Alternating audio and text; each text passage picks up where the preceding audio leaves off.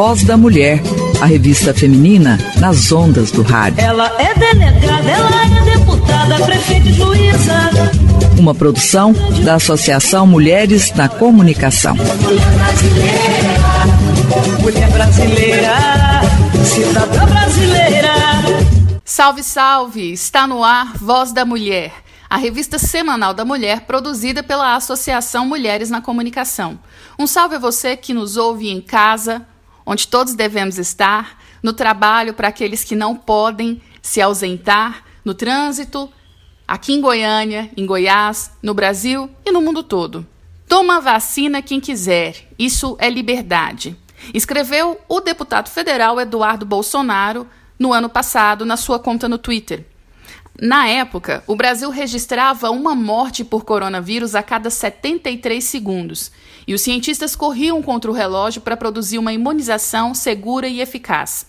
Na mesma postagem, na sua conta no Twitter, o filho do presidente e deputado citado fez referência à revolta da vacina ocorrida no Rio de Janeiro durante a República Velha, e foi alvo de chacota por evocar um motim ocorrido há cento e dezesseis anos. Essa tentativa de reeditar um discurso anticientífico e antivacina em plena pandemia de covid dezenove, endossada atual presidente do Brasil e parte de seus apoiadores contrários a qualquer medida de isolamento para a prevenção da doença, faz com que a reforma da vacina seja relembrada como o levante popular que foi e descreve paralelos com a atual pandemia. Contudo, essa correlação precisa ser feita de uma maneira cautelosa. Afinal de contas, nós estamos falando de contextos diferentes. Naquela época, a vacina era uma coisa extremamente nova. Mesmo a descoberta dos micro-organismos como causadores de doenças por Louis Pasteur era muito recente. Hoje, a ciência tem todo esse conhecimento consolidado e ainda assim existe essa profusão de movimentos negacionistas e revisionistas. A apropriação da insatisfação popular com as medidas sanitárias para fins políticos é um dos aspectos em que há, sim, uma correlação entre a revolta da vacina e a atual pandemia de covid dezenove. Em mil novecentos e quatro, na época da revolta da vacina, setores políticos de oposição, e aí colocam monarquistas depostos pelo novo regime republicano e os militares positivistas, que viram nessa revolta uma oportunidade de articular um golpe de Estado. A pandemia de covid dezenove também está sendo usada politicamente, uns contra, uns a favor de certas medidas sanitárias, mas cada um puxando para o seu lado, aproveitando a insatisfação social para garantir os seus interesses políticos. Então, no programa de hoje, nós vamos conversar com a Carolina do Prado Servian, que é graduada em Biomedicina pela Universidade Federal de Goiás, Regional Jataí, tem mestrado pelo Programa de Pós-Graduação em Ciências Aplicadas à Saúde, pela mesma universidade, e é doutoranda pelo Programa de Pós-Graduação em Medicina Tropical e Saúde Pública, com ênfase em imunologia, estudando mecanismos de resposta imune inata e celular em pacientes de, com covid dezenove, no Laboratório de Imunorregulação da Universidade Federal de Goiás. E nós vamos falar com a Carolina sobre os mitos e as verdades sobre a vacina contra a covid dezenove. O programa Voz da Mulher é produzido pela Associação Mulheres na Comunicação. O programa de hoje conta com o quadro Artes e Artistas, com Ivone Cunha, Notícias, especialmente hoje com a Geralda Ferraz, e o Momento pela Paz, com a Aparecida Damascena. Os trabalhos técnicos são meus, Bruna Porto, e na produção estamos Geralda Ferraz e eu, que também apresento, falo, convido e peço para que fique aqui com a gente, que se puder fique em casa. Se sair, se proteja a si e ao próximo, use máscara, pratique a etiqueta respiratória, lave sempre as mãos e se previna. Assim você protege a si e ao próximo. Você pode participar do nosso programa mandando o seu recado pelas redes sociais. No Facebook, no Instagram, nós estamos no arroba Mulheres na Comunicação. Você também pode ouvir a reprise desse programa na nossa rádio web, w w w ponto mulheres na comunicação ponto com, e nas nossas rádio parceiras, a Rádio da Mãe, no site w w w ponto rádio da mãe ponto com e Rádio Noroeste, pela frequência oitenta e sete vírgula nove F M aqui em Goiânia, ou pelo portal w w w ponto portal noroeste ponto net ponto b r. Além disso, nós temos outras novidades. Nós estamos nos principais canais de podcast do país e do mundo, como o Spotify, o Google Podcast e, atualmente, no Amazon Podcast e na Apple Podcast. Sintoniza aí, participe conosco e se liga. Agora nós vamos para o quadro Direitos Humanos. Direitos Humanos na Voz da Mulher. Em defesa das minorias, mulher.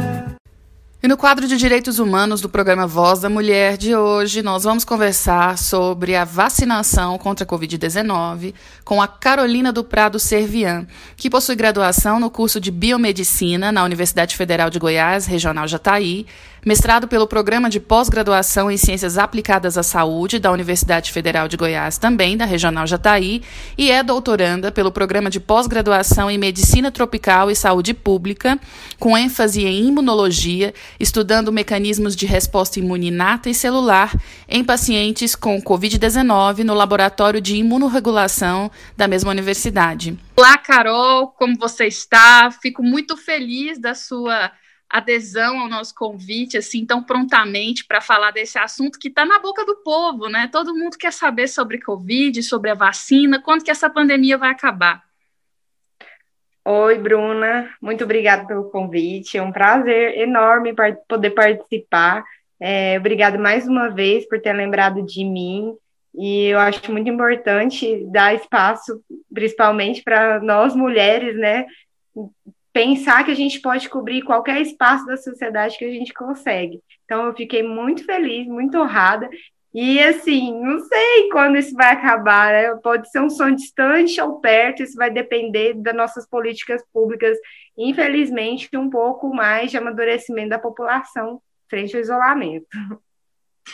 É, Carol, então, eu, é, vamos começar a falar nessa entrevista. Eu quero te perguntar quando que você despertou para a ciência? Em que momento da sua vida você pensou em trabalhar como cientista, em fazer pesquisa? Então, na verdade, eu nunca cogitei sequer a ideia de que algum dia eu seria cientista. Não por descredibilizar essa formação, nessa profissão, muito pelo contrário. Aquela coisa de autossabotagem, nossa, uma coisa tão importante, tão é, que exige muito de nós, né, como alunos. Então, não chegava a pensar que algum dia eu poderia seguir essa carreira. Fiz um mestrado, mas ainda não tinha despertado ainda esse lado de, de pesquisador em mim. Aí veio a pandemia, e essa sede de querer, de ser presente e de poder ajudar de alguma maneira, eu vi que, de acordo com a formação que, e com aquilo que eu tive disponibilidade, né, durante a minha vida, é, o que eu poderia ajudar, o que eu poderia contribuir. Então, eu vi ali o momento de poder contribuir de que maneira? Sendo cientista e pesquisando, tentando achar novos meios, novas metodologias, busca de respostas para vários acontecimentos que a gente está tendo consequência do Covid. Então, foi assim. E aí, quando eu entrei no doutorado, eu vi que, nossa, realmente, eu amo o que eu faço. Então, eu jamais imaginava que eu ia me encontrar em ser cientista e ser pesquisadora. Então, muito gratificante. Por mais que seja muito cansativo, é, você sabe que a academia exige pra caramba, é um desgaste, além de físico, psicológico, enorme. Só que, assim, é aquela contribuição, aquela vontade, aquele desejo tão grande de que o que a gente aprende e sabe ir para a população é maior. Então, acho que foi ali, quando eu entrei mesmo, no meio da pandemia. Nossa, que maravilha!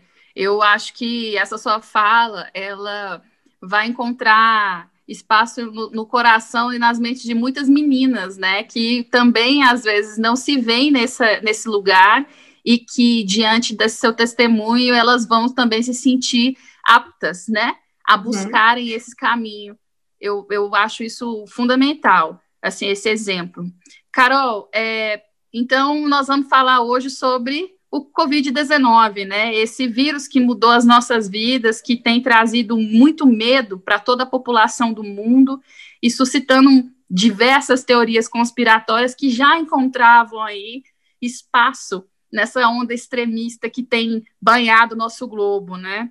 E é, vamos começar esclarecendo todas as fake news.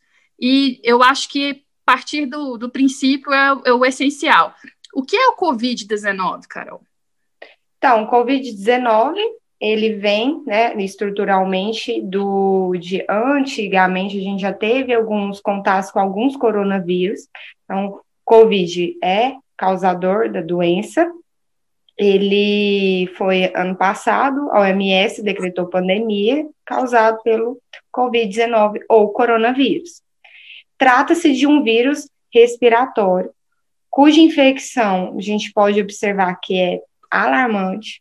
Então, a transmissão é muito impactante quando a gente vê que várias pessoas, né, estão sendo infectadas por esse vírus. É... O tratamento, a gente não sabe ainda qual é o tratamento, então a gente vai conversar um pouquinho sobre isso também. É, a transmissão, nós sabemos que é por gotículas, por contato com superfícies contaminadas, desinfectadas. Por tratar-se de um vírus respiratório, é fácil, no ato da conversa, ali no momento, a gente expelir gotículas, isso é normal. Né? Isso é, já é nosso, do ser humano. Só que se eu estou infectada, se eu tenho esse vírus dentro do meu corpo, há uma chance muito maior de eu contaminar aquela pessoa que está falando próximo de mim, ou ao mesmo tempo, se eu passo a mão e, nos meus olhos, ou em contato com a minha mucosa que está infectada, pega algum objeto, pega uma chave, uma maçaneta, vou lá no supermercado, põe a mão no arroz, aí vem a tia que está totalmente despreparada, coloca a mão ali, ali começa o meu estágio de transmissão exacerbada que a gente está vendo. E os sintomas, eles variam, então, por que que ele é um vírus é, tão agravante? Por tratar-se de um vírus de infecção respiratória. A gente já sabe que quando a gente tem gripe, ela é muito mais fácil de ser transmitida. Agora, imagina uma gripe, não uma gripezinha, mas uma gripe com potencial de causar pneumonia, de infectar é, uma grande parte da população que é idosa, pessoas com comorbidades, como diabetes, hipertensão, ou mesmo obesidade. Então, assim, o Covid é uma, uma infecção transmitida por vias aéreas, com contato, uma transmissão muito grande e vindo a ser letal. Qual o tratamento? É, primeiramente, não é com cloroquina e nem com ivermectina. Por mais que a gente saiba que os médicos ainda continuam insistindo nesse tipo de, de, de terapia medicamentosa, não sei o porquê, porque isso ainda acontece, já é comprovado a ineficácia desse tipo de tratamento. É, por por que, que popularizou tanto essa ideia? Imagine você pega um coronavírus. Como eu já disse, é um tipo de uma gripe. Ah, um dos sintomas, vamos pegar os sintomas mais comuns. Febre, dor de cabeça, coriza, indisposição, tosse, em, em casos mais graves, né, afetando o sistema respiratório. Se eu tô com dor de cabeça, se eu tomar uma água, se eu tomar uma água com limão e aquilo eu acreditar que aquilo me ajudou, aquilo é um tratamento para Covid. Então, a gente não pode levar em consideração que qualquer medicamento que eu vá tomar tenha sido eficaz. Por que que as pessoas estão tomando esses medicamentos? Já tem nos estudos, né? A dose necessária para esses medicamentos serem efetivos, para eu me proteger contra o Covid, é uma dose tóxica. Então, o que, que a gente fala que o medicamento ele é diferente de veneno? Tudo dose, tudo dosagem. Então, para esses medicamentos eles serem efetivos contra o Covid, a dosagem tem que ser tão grande que é tóxico. Tudo bem, vai me salvar contra o Covid, vai me dar uma hepatite, vai me dar uma falência pulmonar, vai me dar uma falência renal. Então, a consequência a longo prazo desses medicamentos, né, que a gente ainda não sabe a eficácia, não, não tem como garantir uma qualidade de tratamento, é o efeito adverso a longo prazo, né? Pode te tratar agora, mas que tanto que você tomou ivermectina, que tanto que você tomou de hidrox e de cloroquina, azitromicina. Um grande problema de um desses medicamentos, por exemplo, a azitromicina, que é um antibiótico. Pensa só, antibiótico para bactéria, eu vou tratar antibiótico com vírus. Qual que é a proporção que, será, que a gente vai ter lá na frente? A gente não sabe. Então, essa é a grande preocupação. Então, tratamento, busquem sempre procura médica, a gente trata os sintomas, não tem como ainda tratar o COVID. Tratamento para o COVID, a longo prazo, vacina. É, então, a gente vai falar bastante sobre a vacina nesse programa hoje, mas antes de falar sobre a vacina, eu quero que você fale um pouco sobre a pesquisa que você está realizando, né, no seu doutorado, sobre a resposta imune inata e celular em pacientes de COVID. Queria que você explicasse para nós, para os nossos e para os nossos ouvintes, qual o objetivo dessa pesquisa e como ela vai contribuir para a superação dessa crise provocada pela pandemia. Então, nosso corpo, ele responde aos micro-organismos, seja bactérias, fungos, é, o próprio vírus. Então, imagine que eu pego o COVID ou qualquer outro, outro tipo de micro-organismo. Nossa primeira linha de defesa, a gente, é, essa primeira linha de combate chama resposta imune inata. Então, alguns tipos celulares, né, nosso organismo vai tentar conter essa infecção a fim de não despertar outro tipo de resposta imune mais específica e que não tenha outras conse- consequências e nem, é, como é que posso dizer, nem outros sintomas mais tardios. O que que isso explica, por exemplo, uma pessoa sintomática ou uma pessoa com sintomas leves? Eu peguei, não necessariamente eu vou ter as consequências mais letais e nem, aquela, nem aquelas consequências que eu tenho que se internar. Quem cuida disso? Resposta imune inata. Ah, ela não conseguiu ou não foi o suficiente. Vem uma outra guerra contra esse organismo, que é a resposta imune específica ou adaptativa. Ou seja, aquela primeira linha de defesa não é suficiente, vem outra com vários tipos celulares para tentar combater esse micro-organismo. Dentro dessa linha, que é a imunidade é adaptativa, porque é a longo prazo, a gente demora, digamos assim, a inata, em horas nosso organismo está tentando combater. Adaptativa demora alguns dias. Se a adaptativa ela consegue, ela tem outros dois caminhos para seguir.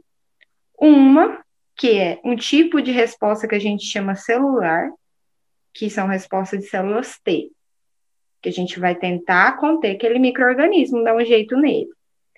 E outra, que a gente chama de humoral. O que, que é essa humoral? Produção de anticorpo. Então, se eu tive COVID, o meu organismo de inata, né, que é aquela primeira, não conseguiu lidar, vamos tentar de que forma? Com a adaptativa, que é a longo prazo.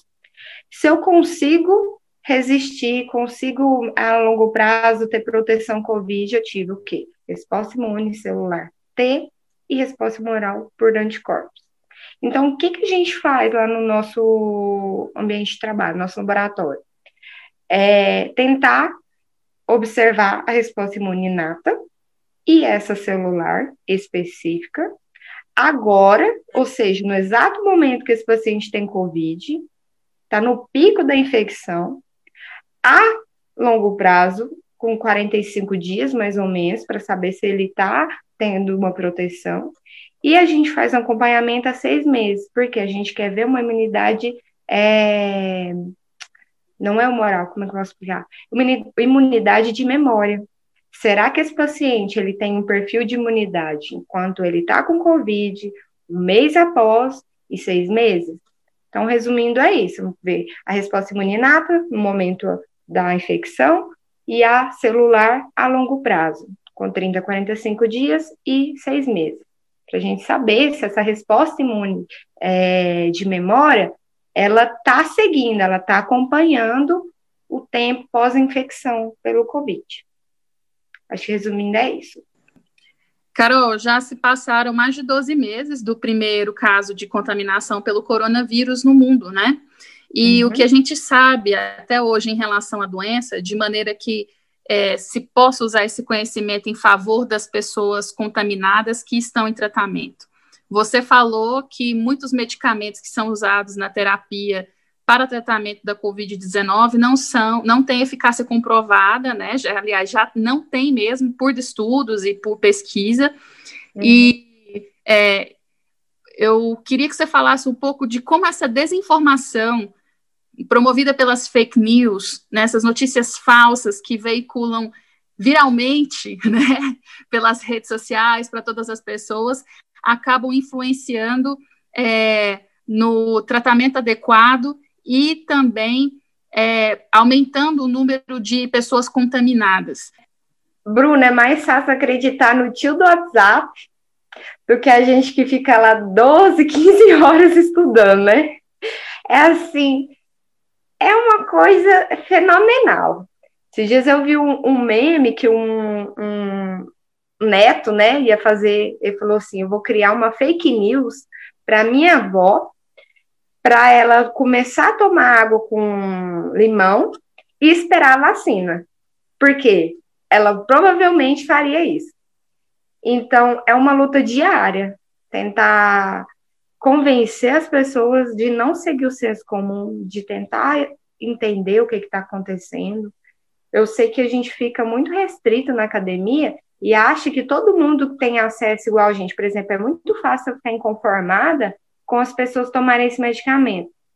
Mas se essas pessoas não têm acesso à informação, provavelmente elas vão ficar repetindo esse discurso aí que os políticos, que os médicos fazem sem entender. É, esses medicamentos a gente já sabe que não tem eficácia. O grande problema é que eles continuam sendo prescritos. E pior do que isso, as pessoas continuam tom- tomando de forma indiscriminada. Igual eu te falei, a gente toma um remédio, se a gente for ver a bula, tem vários efeitos adversos. A mesma coisa com esse uso indiscriminado desses medicamentos. E o, o grande problema vai ser a longo prazo. Como que essas pessoas vão lidar com as consequências de terem tomado esses medicamentos agora de forma errada? E ainda posso, né, dizer um, um, um exemplo, né, que eu vi ao vivo, a gente lida com muitos pacientes que a gente pega amostras do H C, do Hospital das Clínicas, e agora a gente está entrando em contato com esses pacientes para ver como eles estão. Nós é, analisamos os prontuários e vemos também os usos antes de eles serem hospitalizados. A maioria antibiótico e esses antivermíficos. Pode ser que eles sejam é, grandes influenciadores por um mau prognóstico. Ou seja, pode ser que se eu tomar ivermectina por conta própria, se eu tomar uma hidróxido, se eu tomar uma azitromicina por conta própria, ou tomar uma dose é, além do prescrito, se meu COVID ele não cessa a longo prazo, aquilo pode determinar que eu tenho complicações. A gente tem, é, esses dias a gente coletou de uma paciente, ela era, o que que é normal, né? É difícil hoje não colocar assim pessoa normal, mas eu digo assim, ela tinha uma vida saudável, ela conversava, ela andava. A gente coletou dela e assim, eu fiquei impressionada, porque as sequelas do COVID já são indescritíveis, é uma roleta russa, cada um está tendo um comprometimento diferente. Resumindo, Bruna, ela encontra-se na cadeira de rodas, ela não conversa direito, o braço, ela tem, ela perdeu a função motora, e, eu, se não me engano, ela tinha, teve comprometimento nas vistas. E, conversando com a familiar dela, ela tomou todos esses medicamentos antes de ser hospitalizada. Pode ser, isso é uma coisa que a gente tem que pesquisar ainda para definir, para ter certeza que isso foi em função do, dos medicamentos. Mas há indícios de que provavelmente eles piorem, né? Então, além de tudo, tá, ah, eu tive Covid leve, fiquei em casa, o médico mandou tomar, receitou, e eu tomei esses remédios, eu tomei um pouquinho para garantir. Lá na frente a gente vai ver uma consequência disso.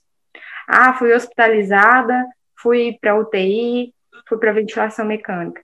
Provavelmente isso pode ser um indicativo de gravidade. Então, assim, as consequências a gente ainda está pesquisando, está tentando saber. Então, na dúvida, o melhor é não fazer, né? Mas é. Como a gente faz isso? Como que controla a população?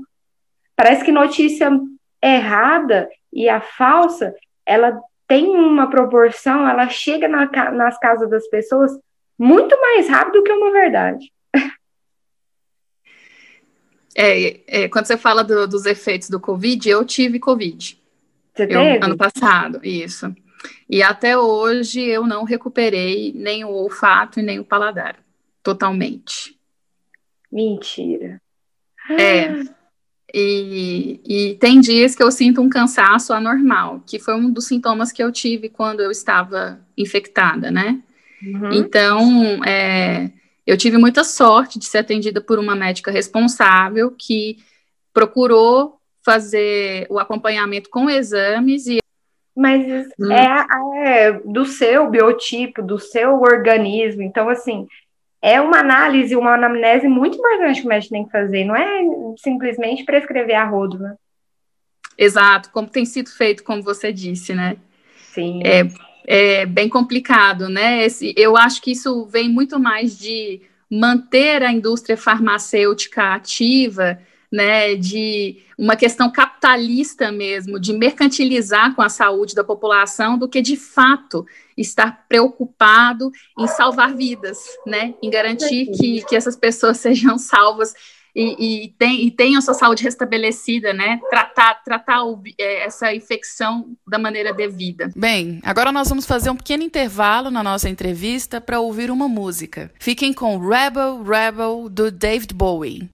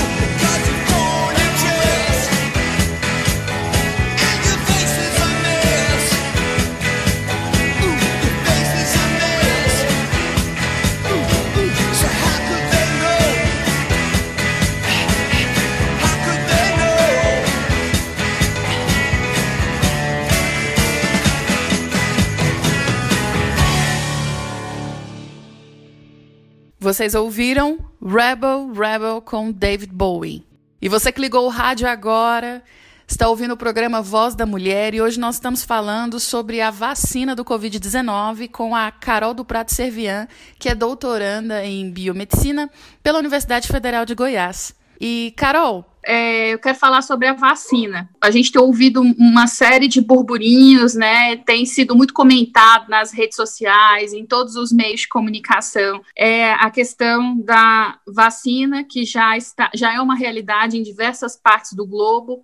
E aqui no Brasil, a gente tinha duas instituições ligadas à pesquisa, que é a Fiocruz, que está em parceria com a Oxford, se eu não me engano, e uhum. a Coronavac, que é do Butantan. E aí, a Coronavac, ela teve um, todas as vacinas que o Brasil está com parceria ou que desenvolveu pesquisa tiveram resultados expressivos dentro dos limites que a Organização Mundial de Saúde prevê para realmente promover a imunização da população.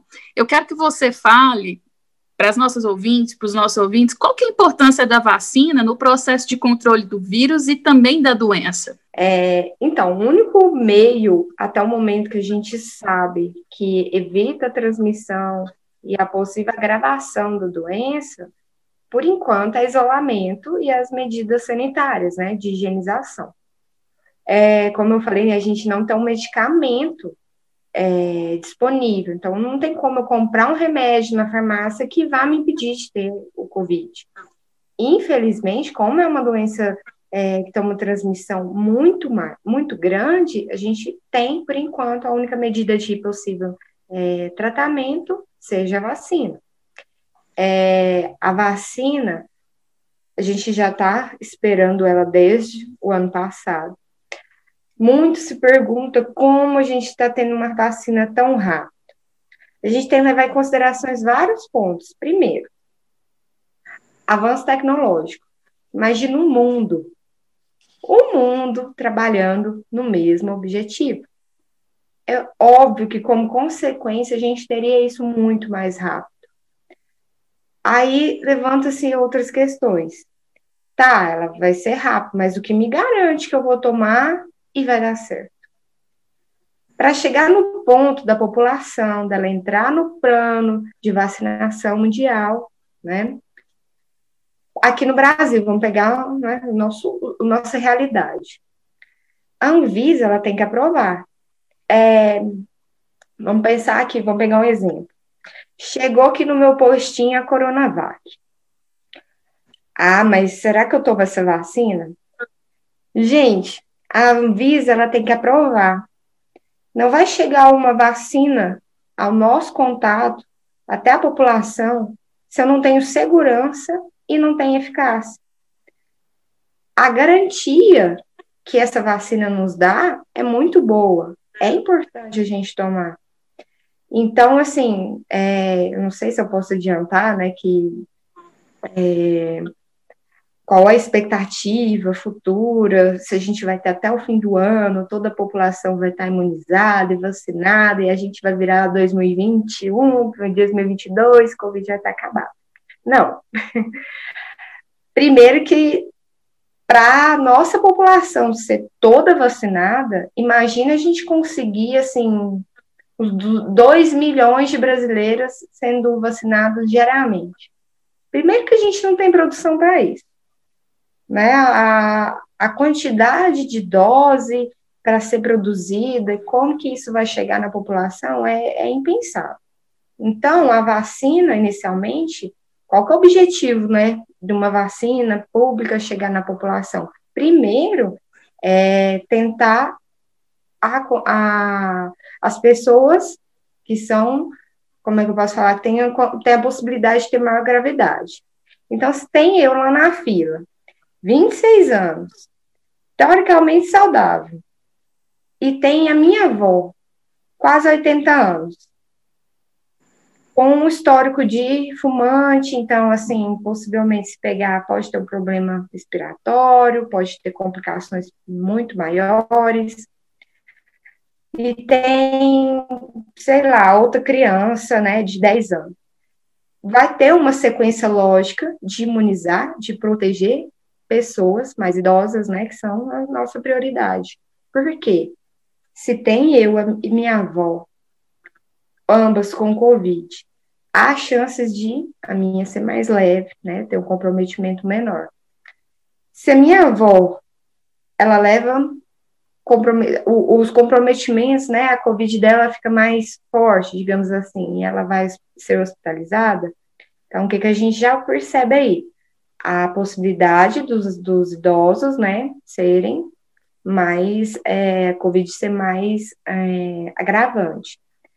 Então, é uma medida pública de tentar conter e não ter um colapso na saúde pública.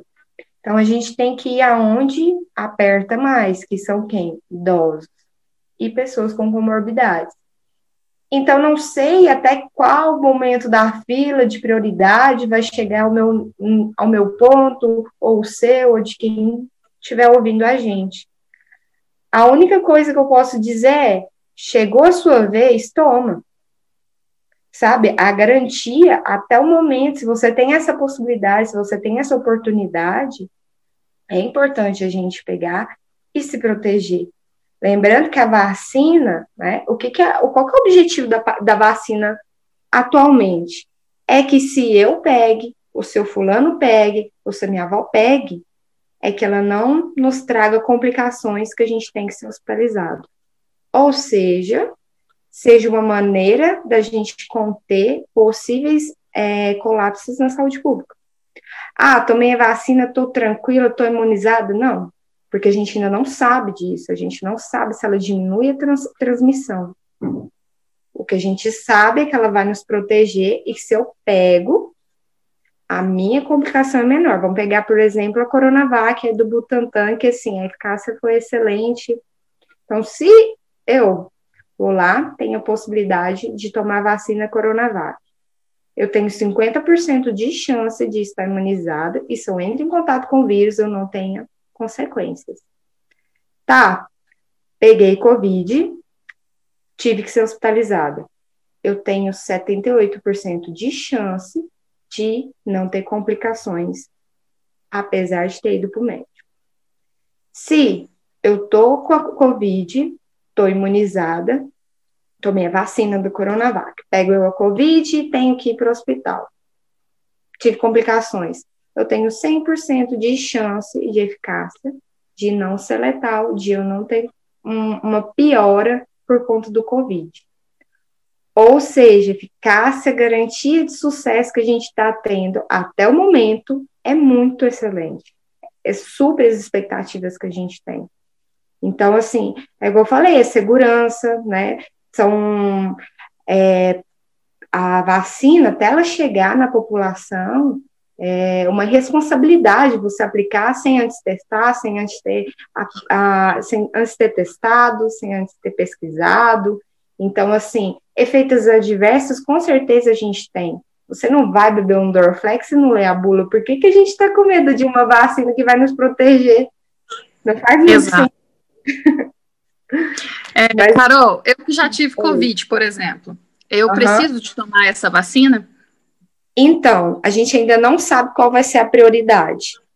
Pensa-se que, por exemplo, se você já teve, a gente considera que já esteja um pouco imunizada, digamos assim. Se tiver uma fila de prioridade, pode ser porque você já teve, de imediato você não toma.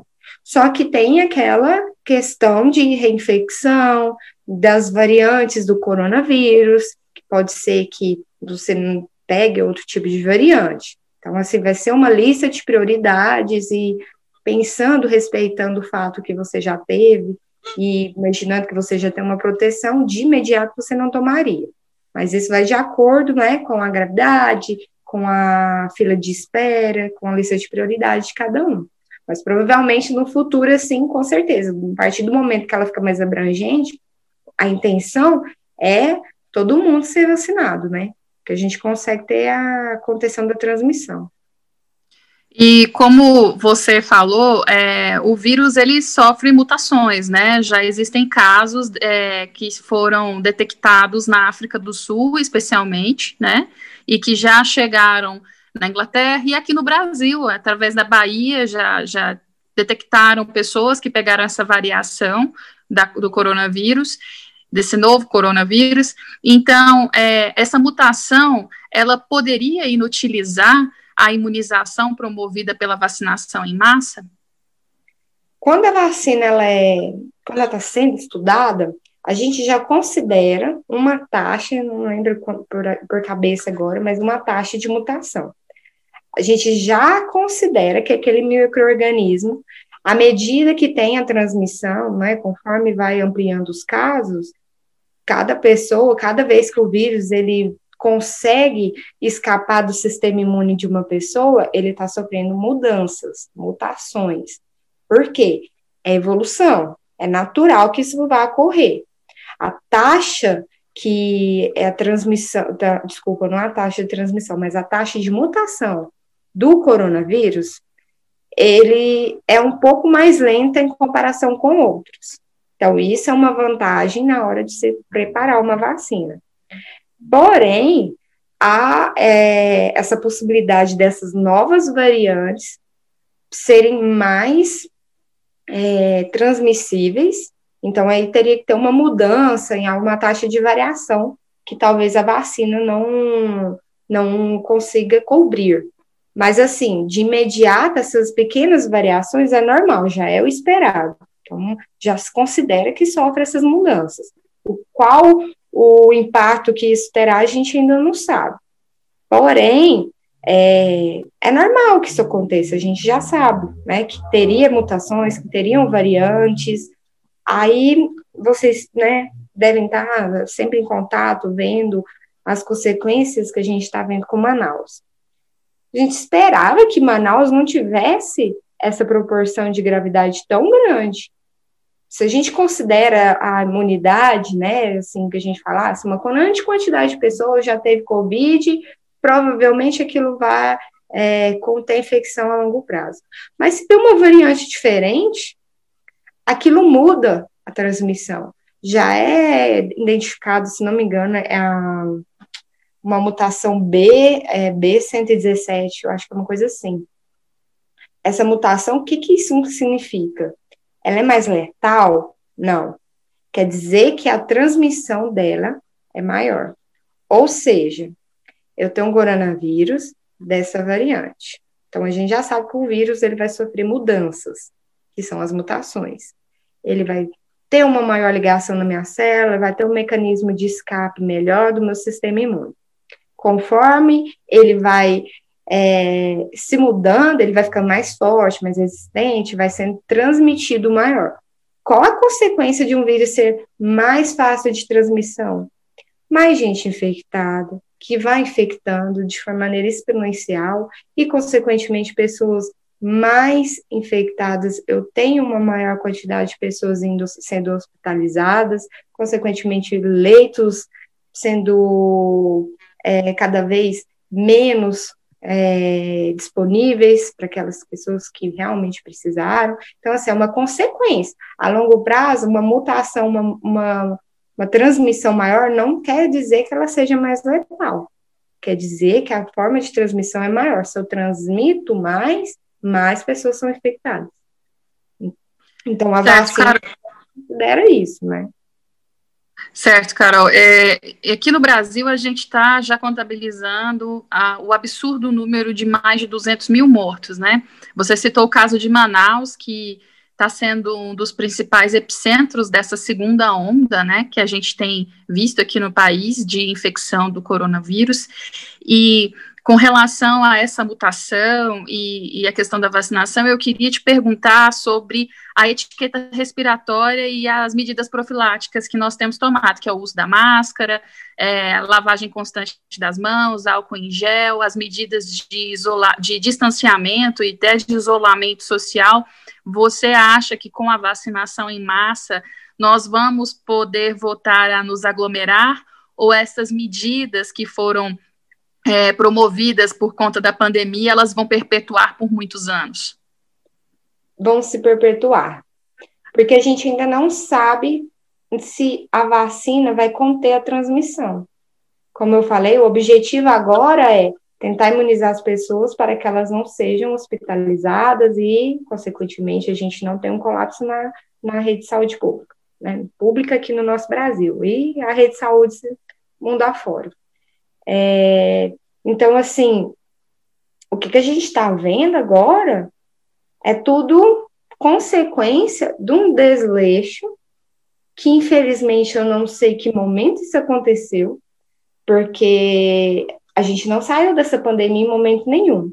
Eu não sei se as pessoas estão desacreditando ou acham que a, a, a questão de higienização, a questão de isolamento, a questão de usar, de usar máscaras não seja uma eficaz. Já é comprovar cientificamente. Só o fato de você usar máscara, só de você estar utilizando esse mero equipamento de proteção individual, já traz uma proporção de proteção muito grande.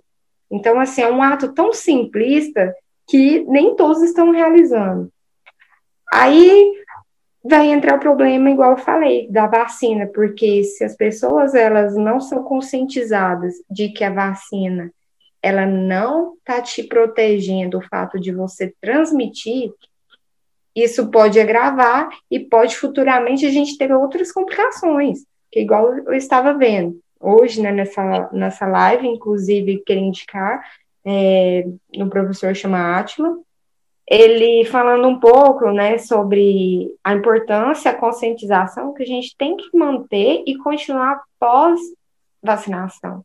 Porque, como eu disse, a transmissão, a gente não sabe se a vacina vai proteger você de ter a transmissão.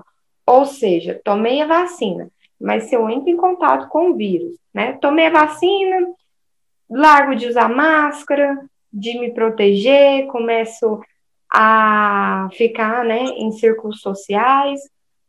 Se por algum descuido eu tenho esse vírus, a vacina ela vai ser suficiente para me proteger de, de continuar a transmissão? Aí eu não sei, a gente não sabe, ainda não tem esse dado de qual vai ser o, a consequência disso. Então, é muito importante. É uma medida, igual eu falei, para tentar inicialmente conter pioras nos sintomas e nos sinais clínicos. Não é para a gente achar que está completamente é, isento de pegar o Covid.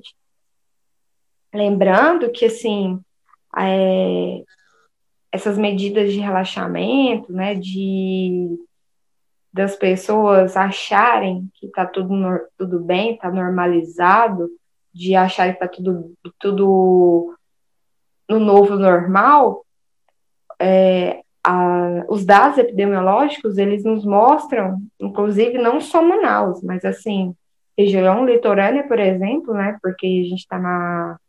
numa fase de férias, e as pessoas estão se aglomerando. Então, assim, a longo, não vai ser a longo prazo, não. Vai ser daqui uns quinze dias, meados de fevereiro, a gente vai ver o impacto dessas reuniões. Natal, o impacto de Manaus agora, provavelmente, é o impacto das reuniões de Natal. Ou seja, são pessoas que estavam mantendo isolamento, mas que resolveram fazer algum tipo de festividade. E, assim, não culpando ninguém, absolutamente, assim, nem falando que você tem culpa de ter ido ver sua família, mas, assim, é uma consequência direta dos atos de quem resolveu se aglomerar. E, no final do ano, a virada do ano, provavelmente a gente vai ter é, o reflexo disso no final desse mês, provavelmente. É, a gente ainda tem muito que caminhar, né, para superar essa crise toda que a pandemia está gerando no sistema de saúde e em todas as outras áreas da nossa sociedade, né? Como você disse, a gente vai precisar de caminhar bastante, evoluir, amadurecer muito para poder realmente sair e voltar a poder nos encontrarmos, né? Ver as pessoas queridas. Esse é um caminho longo. É um caminho é, longo. Cara, Carol, eu quero te fazer uma última pergunta antes da gente partir para as considerações finais. E é, diante de toda a sua contextualização aqui na nossa entrevista, é, eu quero, eu não poderia deixar de apontar o negacionismo que nós temos vivido na nossa sociedade, principalmente com o movimento anti-vacina. E o que você, enquanto cientista, pensa dessa onda que beira o fundamentalismo né, promovida por esses movimentos anti-vacina, terraplanista, que negam a ciência e a importância dela na resolução dos problemas cotidianos. Ai, Bruna, é tão difícil, eu queria realmente, primeiro que me dá desgosto, que assim, eu não consigo entender, realmente é uma coisa que foge da, da, da minha paciência, realmente, porque é uma coisa que inconforma mesmo, é uma, uma falta de informação, para, igual eu estava falando, né, no começo, é, as notícias falsas, elas são vinculadas numa rapidez e as pessoas creem de uma forma, assim, é, é assustador. Eu queria realmente entender como que uma pessoa é contra por, de se estudar, né, porque uh, a gente aprende muito. E a nossa esperança é de não repetir os erros passados, mas parece que pessoas ignoram isso. A vacina, o que, que eu posso dizer para vocês? É a, é a única maneira de conter uma pandemia no atual momento. É impossível ela alterar um D N A. Você tomar um sol sem, sem protetor solar, você... e fazer um raio-x ou tomar algum tipo de radiação, você fumar, isso tudo altera seu D N A. A vacina, ela não tem esse potencial. E muito menos de... É, é porque isso é tão absurdo, porque, assim, é engraçado pra gente que, que sabe que isso é impossível. Mas as pessoas, elas têm que entender que não tem chip na vacina. Não tem a menor possibilidade. A única coisa que vai ter lá vai ser dependendo do tipo de vacina. A vacina ela é feita do material genético, do vírus, ou de um pedacinho dele, ou de um outro vetor que a gente pode ter, tem uma vacina, se não, se não me engano é da Oxford, que a gente tem com adenovírus.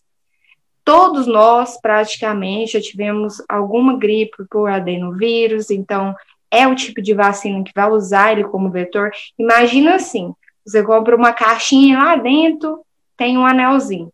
Esse anel é como se fosse o material genético do coronavírus, e a caixinha, o adenovírus. Então, eu vou tomar a vacina, meu corpo vai reconhecer que está lá dentro. Então, isso vai depender, isso é a metodologia de cada é, tipo de vacina. A gente tem que estudar muito e entender o que está acontecendo. Nós estamos vivendo um clima político de um verdadeiro desgoverno.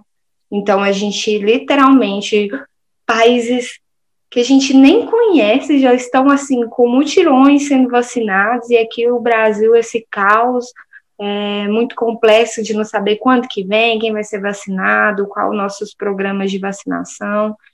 É, é tudo muito...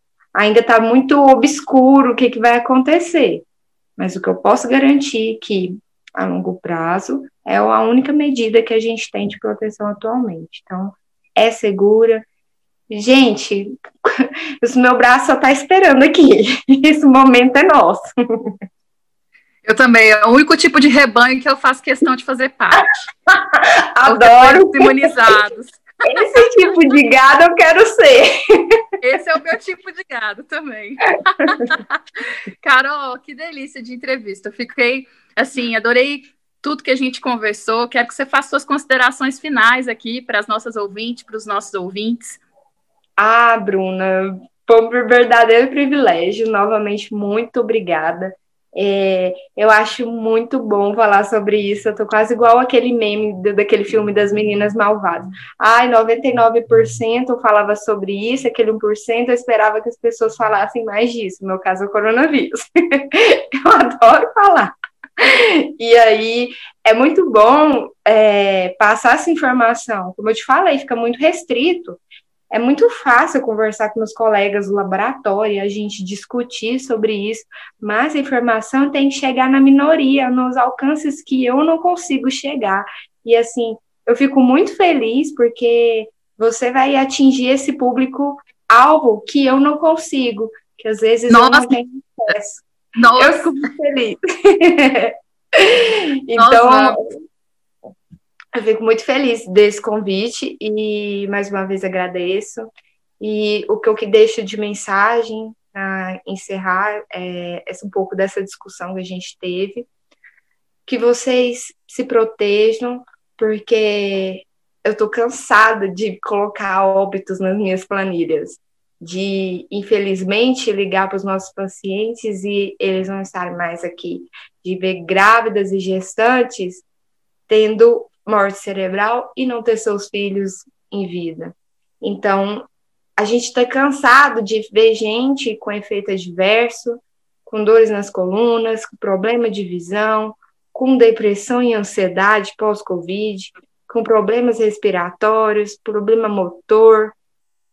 É tanta coisa que eu poderia ficar aqui, ó, horas conversando com você, que foi muito gostoso, e eu achei, assim, um ambiente confortável de tentar explicar um pouco e deixar essas pessoas mais informadas, né?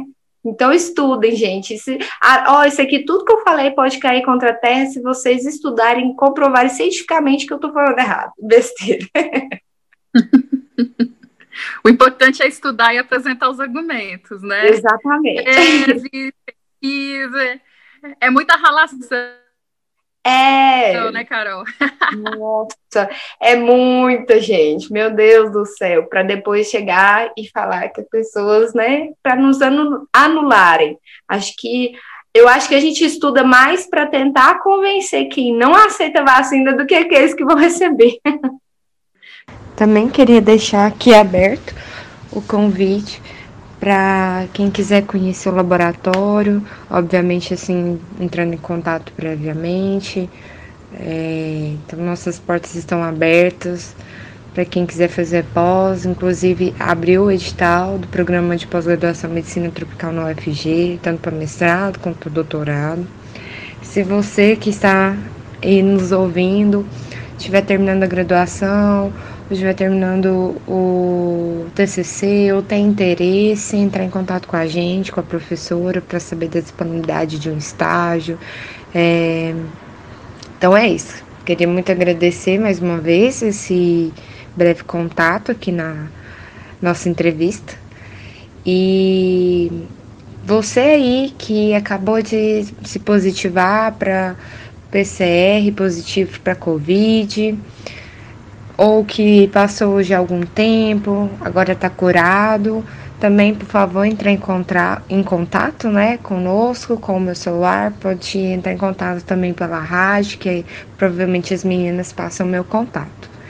E, mais uma vez, eu deixo aqui uma mensagem de que a vacina, pessoal, ela não, não é uma coisa apenas para a gente, mas é para um bem comunitário, é uma questão social, é um ato de solidariedade, é uma tentativa de ajudar o coletivo, de ver melhoras em uma sociedade.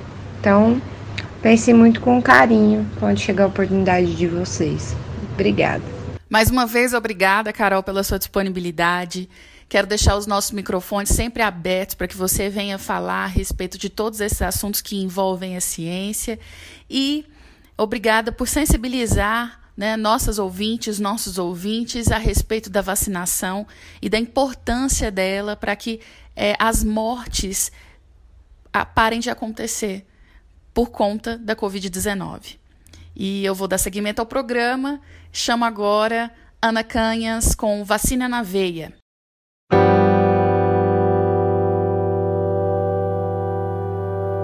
The beauty of the sun, the beauty of the sun, by and by a cloud takes all away, by and by a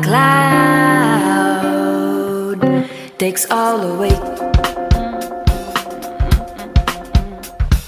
Se você olhar pra trás e sentir uma saudade, não espere, não vacile, vai em frente e volte atrás. O passado não condena, só talvez não viva mais. O passado não condena, só talvez não viva mais.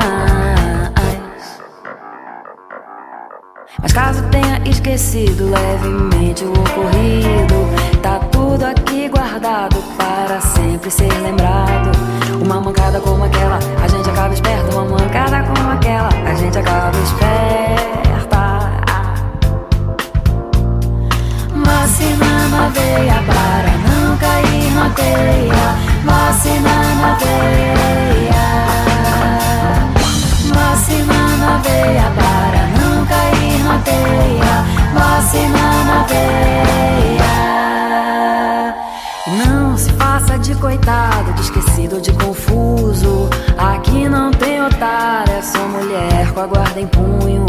Quando a coisa ficou preta, que vacilo, coisa feia. Quando a coisa ficou preta, que vacilo, coisa feia. hum. Pra onde foi, onde ficou aquela coisa verdadeira? O forte ficou fraco e do homem fez-se o raco. Mas um dia a sorte muda e o sacana vira Buda. A vida sempre ensina, quem dá sorte não precisa. Vacina na veia para não cair na teia, vacina na veia. Vacina na veia para não cair na teia, vacina na veia. Vacina na veia para não cair na teia, vacina na veia. Vacina na veia para não cair na teia, vacina na veia. E vocês ouviram Vacina na Veia com Ana Canhas. Agora eu chamo o quadro Artes e Artistas com a nossa companheira Ivone Cunha, porque a gente precisa de arte para poder levar a vida com mais leveza. Bora ouvir? Você tem sede de quê? Você tem fome de quê? Artes e artistas na voz da mulher. A gente não quer só comida, a gente quer comida, diversão e arte. Bom dia, boa tarde, boa noite, amigas e amigos do programa Voz da Mulher. Eu, Ivone Cunha, estou com vocês em mais um quadro Artes e Artistas. E hoje eu falo sobre Goiandira do Couto e seu acervo artístico que corre o risco de virar areia e se perder. Ainda me lembro de levar alunos na cidade de Goiás e visitar a artista plástica Goiandira do Couto. Ainda lembro da imagem dela contando como começou a pintar com areia. Ela dizia que em um dia de mil novecentos e sessenta e oito acordou e ouviu uma voz que lhe falava: construa uma casa de areia. Desde então passou a fazer pinturas com areia da Serra Dourada. Ela conseguiu selecionar e catalogar mais de quinhentos tons de areia da Serra Dourada. A areia branca, geralmente já fininha, ia direto para as telas. Os grãos coloridos encontrados em torrões na Serra Dourada, na cidade de Goiás, passavam pela peneira antes de se tornarem obras de arte. Ela se orgulhava de jamais ter usado areia de outros lugares, nem tingidas artificialmente. E foi dessa forma que a artista plástica goiana Goiandira do Couto entrou para a história. Goiandira morreu em dois mil e onze, aos noventa e cinco anos. Ela não se casou e nem teve filhos. Todos os direitos autorais das obras da artista e seus pertences ficaram sob responsabilidade de sua irmã caçula Isabel Aires do Couto, a dona Losita, que atualmente vive no Tocantins. Um rico acervo está sob risco. Desde que ela morreu, a casa está fechada. Tudo está exatamente como ela deixou, sendo cuidado e preservado pelos familiares. Uma vez por semana, uma sobrinha vai até o local, abre as portas, deixa o ar entrar e faz uma limpeza nesta casa que parece ter parado no tempo. Todo esse espólio, por falta de recurso, tem ficado meio de escanteio.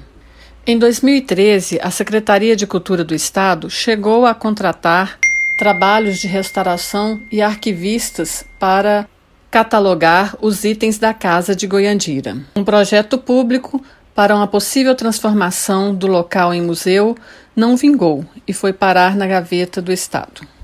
De acordo com a atual gestão da Secult, em nota, O inventário foi feito na época pela Superintendência de Patrimônio Artístico e Cultural, mas acabou se perdendo.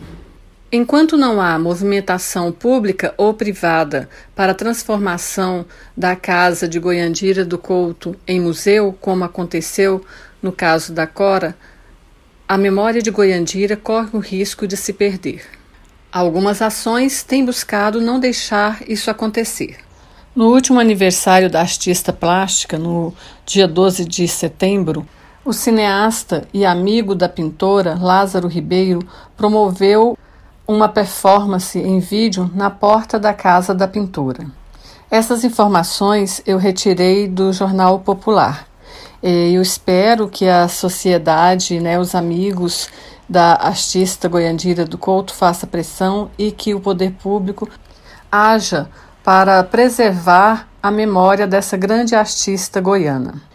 E agora eu vou fazer uma sugestão para vocês. Hoje, dia dezesseis, às quinze horas, tem teatro em casa, contos, cantos e outras cositas más. É um projeto Outras Cositas Más. A transmissão é ao vivo pelo youtube ponto com barra sesc go. É um espetáculo inclusivo com tradução em libras, online e gratuito. E para hoje é só. O Artes e Artistas fica por aqui. Um grande abraço a todos e todas. Retornamos no próximo programa.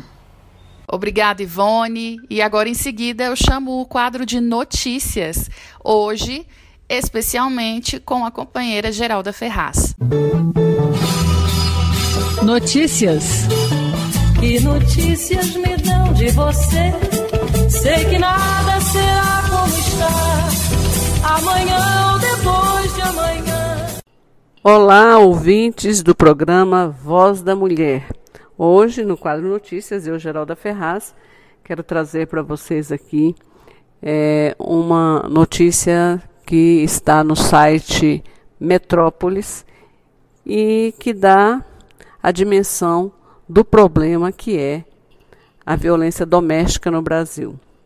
Desde o início do ano, veja bem, nós estamos hoje no dia dezesseis de janeiro. Desde o início de janeiro, o Brasil registra, em média, quatro feminicídios por dia. E a pandemia é um agravante da situação. Essa matéria é, foi feita pela Rafaela Lima. Mariângela Fontana Barbosa curtiu poucas horas de dois mil e vinte e um. A jovem de vinte e cinco anos foi assassinada pelo marido na madrugada do dia primeiro de janeiro em Curitiba.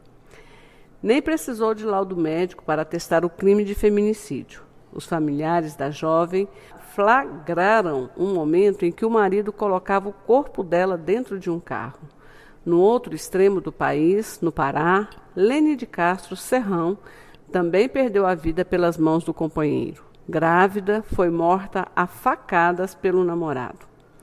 Assim como Mariângela e Lene, ao menos outras quarenta e seis mulheres desde o começo de dois mil e vinte e um foram assassinadas em crimes tipificados como feminicídio, em média de quatro a cada vinte e quatro horas. Se somadas as tentativas, a quantidade é ainda maior. Foram setenta e seis vítimas de ódio baseado em gênero. Os números não foram comparados com os do mesmo período de dois mil e vinte, pois os dados do governo são mensais e não diários.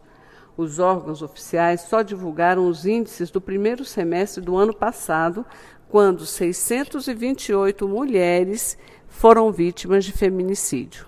Segundo o levantamento do Núcleo de Jornalismo de Dados do Metrópolis, com base em dados noticiados pela mídia, as ocorrências aconteceram em dezenove estados brasileiros. No triste ranking, o Rio Grande do Sul se destaca em dez registros, quatro mortes e sete tentativas. Logo depois aparece o Paraná com seis vítimas fatais e duas sobreviventes.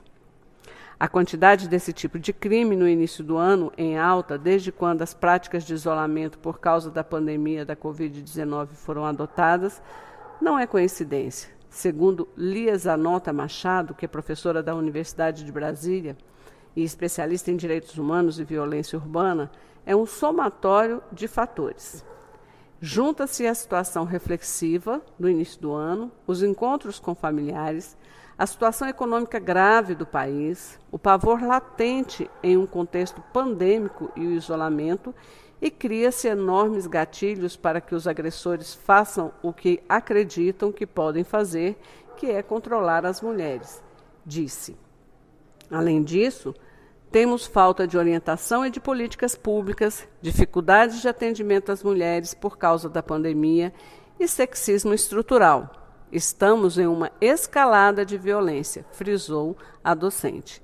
Em nota técnica publicada pelo Fórum Brasileiro de Segurança Pública, foi apontado que desde o início da vigência das medidas de isolamento social, houve redução de crimes contra as mulheres, com uma exceção, a violência letal.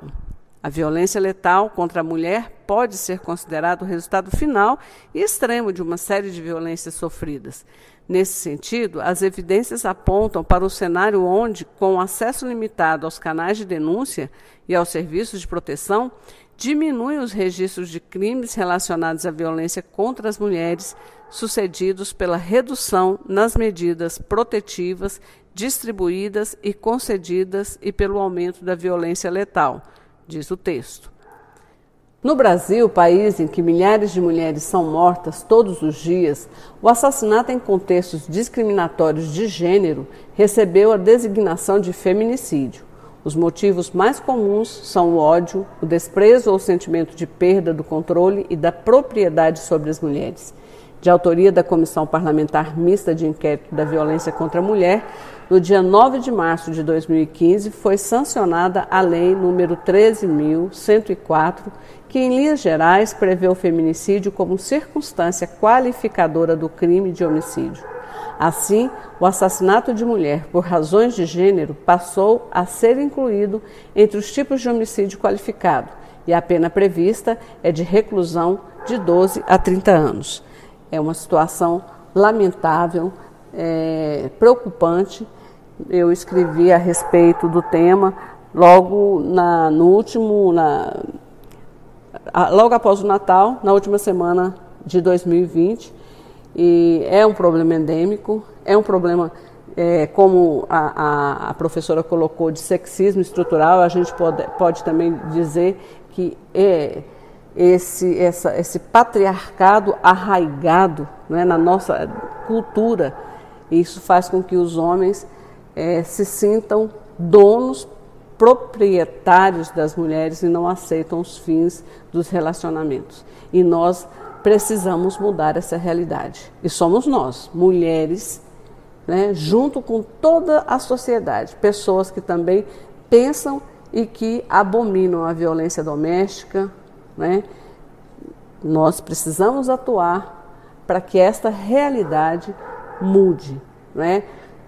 Colocando as leis em prática, mas também fazendo com que essa cultura mude. Nós precisamos começar nas escolas, nas casas, né? Em todos os espaços da sociedade, colocar que mulher não é propriedade de ninguém e não aceitar nenhuma situação de discriminação, de preconceito e de violência de gênero.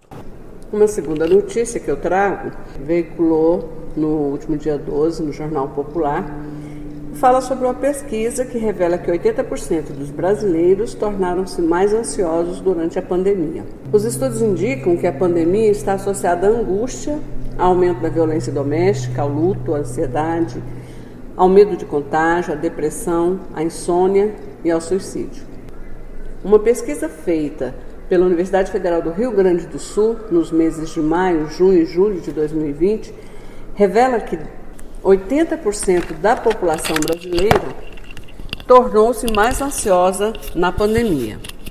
Os estudos também mostram que sessenta e cinco por cento dos entrevistados têm sentimento de raiva, sessenta e três por cento sintomas somáticos que podem ser sensação de dor, mal-estar gástrico, qualquer coisa orgânica resultante de um quadro de ansiedade, e cinquenta por cento tiveram alteração do sono.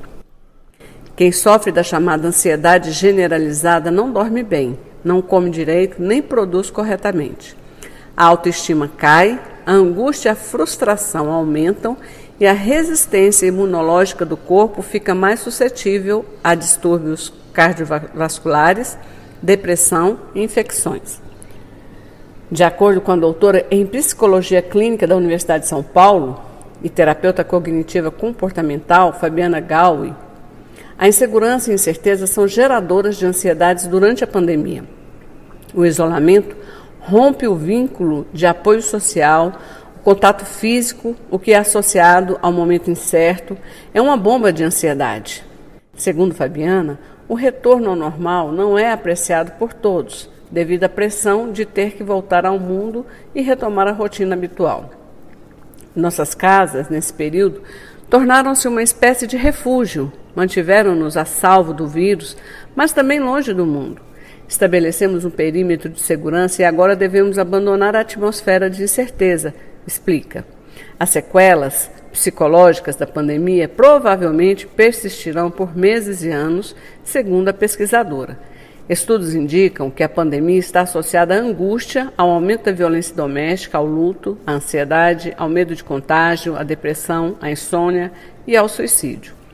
O isolamento social, o medo de contágio, as incertezas, o estresse crônico e as dificuldades econômicas podem levar ao desenvolvimento ou exacerbação de quadros emocionais como depressão e ansiedade, uso de substâncias e outros transtornos psiquiátricos em populações vulneráveis, destaca a psicóloga.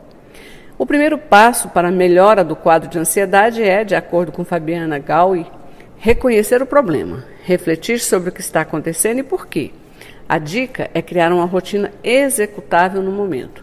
Por isso é necessário estabelecer uma que faça sentido e seja fácil de ser seguida, com a inclusão de exercícios e alimentação saudável na programação. Se cobrar ou cobrar do outro só dificulta a saída desse quadro ou até mesmo pode agravar os sintomas. Indique, identifique o problema e divida-o em pequenos problemas. Você está no controle dos seus atos e não no controle da pandemia. Um passo de cada vez. Reflete. E é verdade, né? Nós estamos no Janeiro Branco, que é o mês dedicado à promoção da saúde mental. Então, nada mais do que a gente pensar formas de conter a ansiedade, né? E, consequentemente, ter um equilíbrio para que a gente mantenha a nossa saúde mental em dias. Uma última notícia que eu trago é que o governador de Goiás, Ronaldo Caiado, sancionou lei essa semana que proíbe vacinação obrigatória contra a covid dezenove em Goiás. Ele sancionou essa lei na terça-feira, dia doze, né, é um projeto de lei vinte mil novecentos e sessenta que proíbe a vacinação obrigatória contra a covid dezenove em Goiás. Esse projeto é de autoria do deputado estadual Humberto Teófilo e havia sido aprovado na Assembleia Legislativa em dezembro de dois mil e vinte.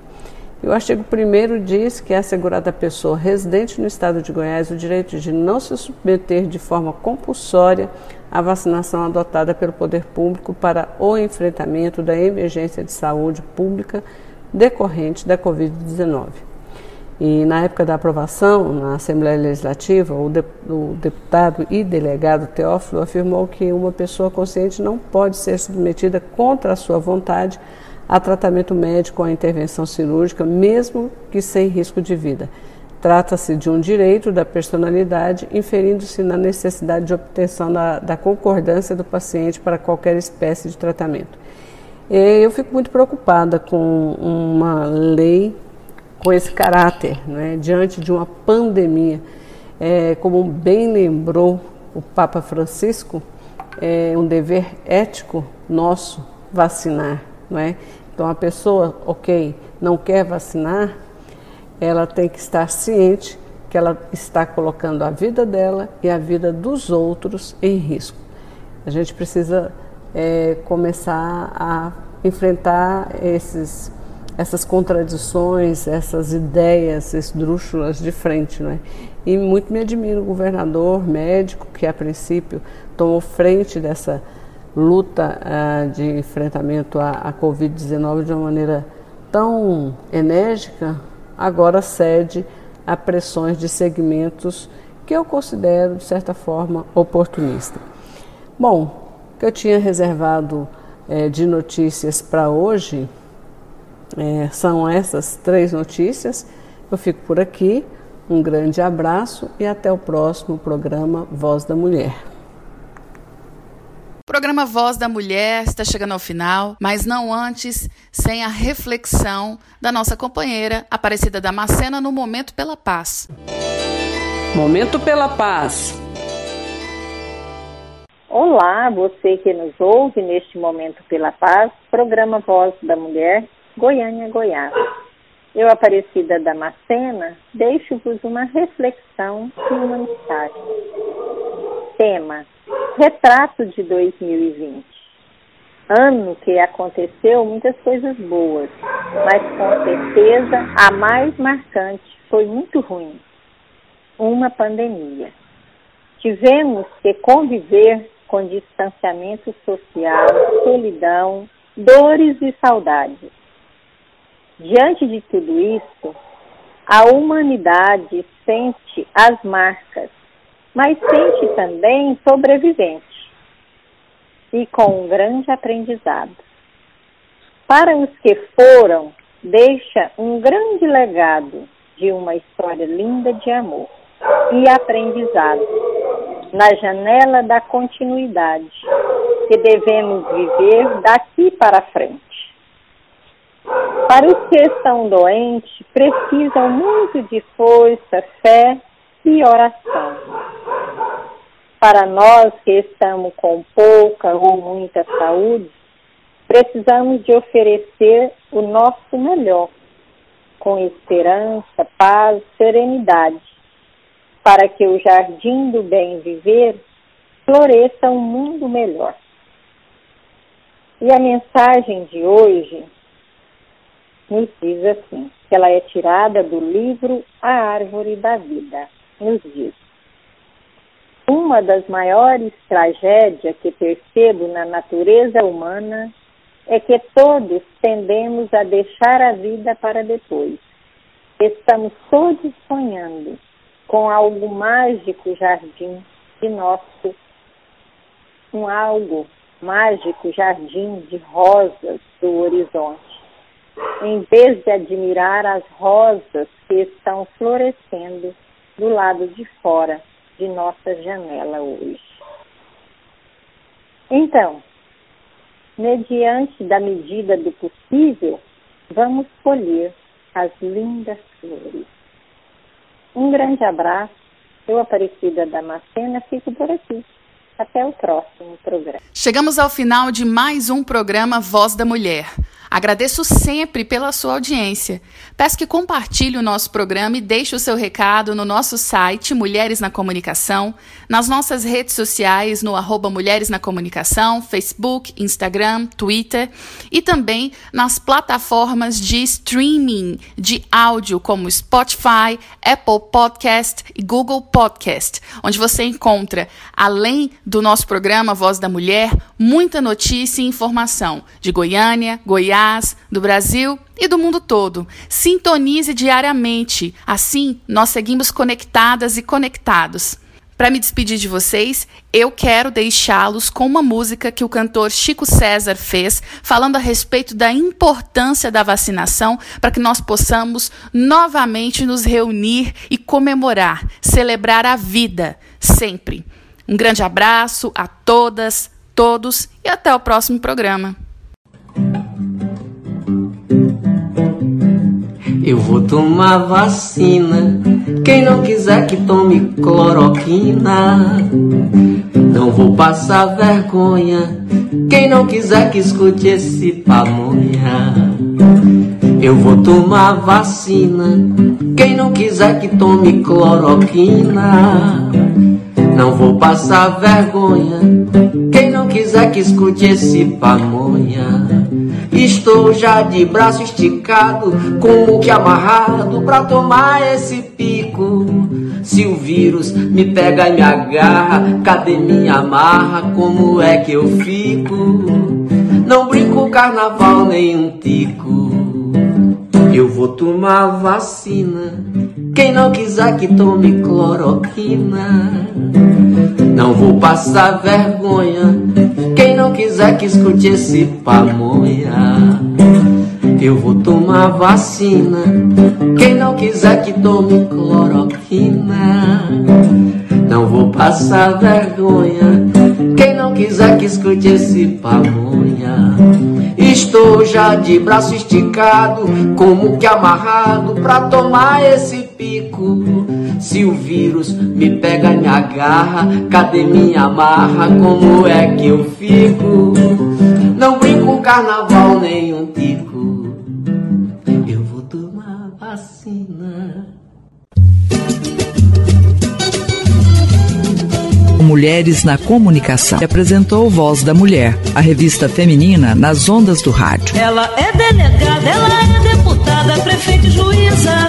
Uma produção da Associação Mulheres na Comunicação. Mulher brasileira, mulher brasileira, cidadã brasileira.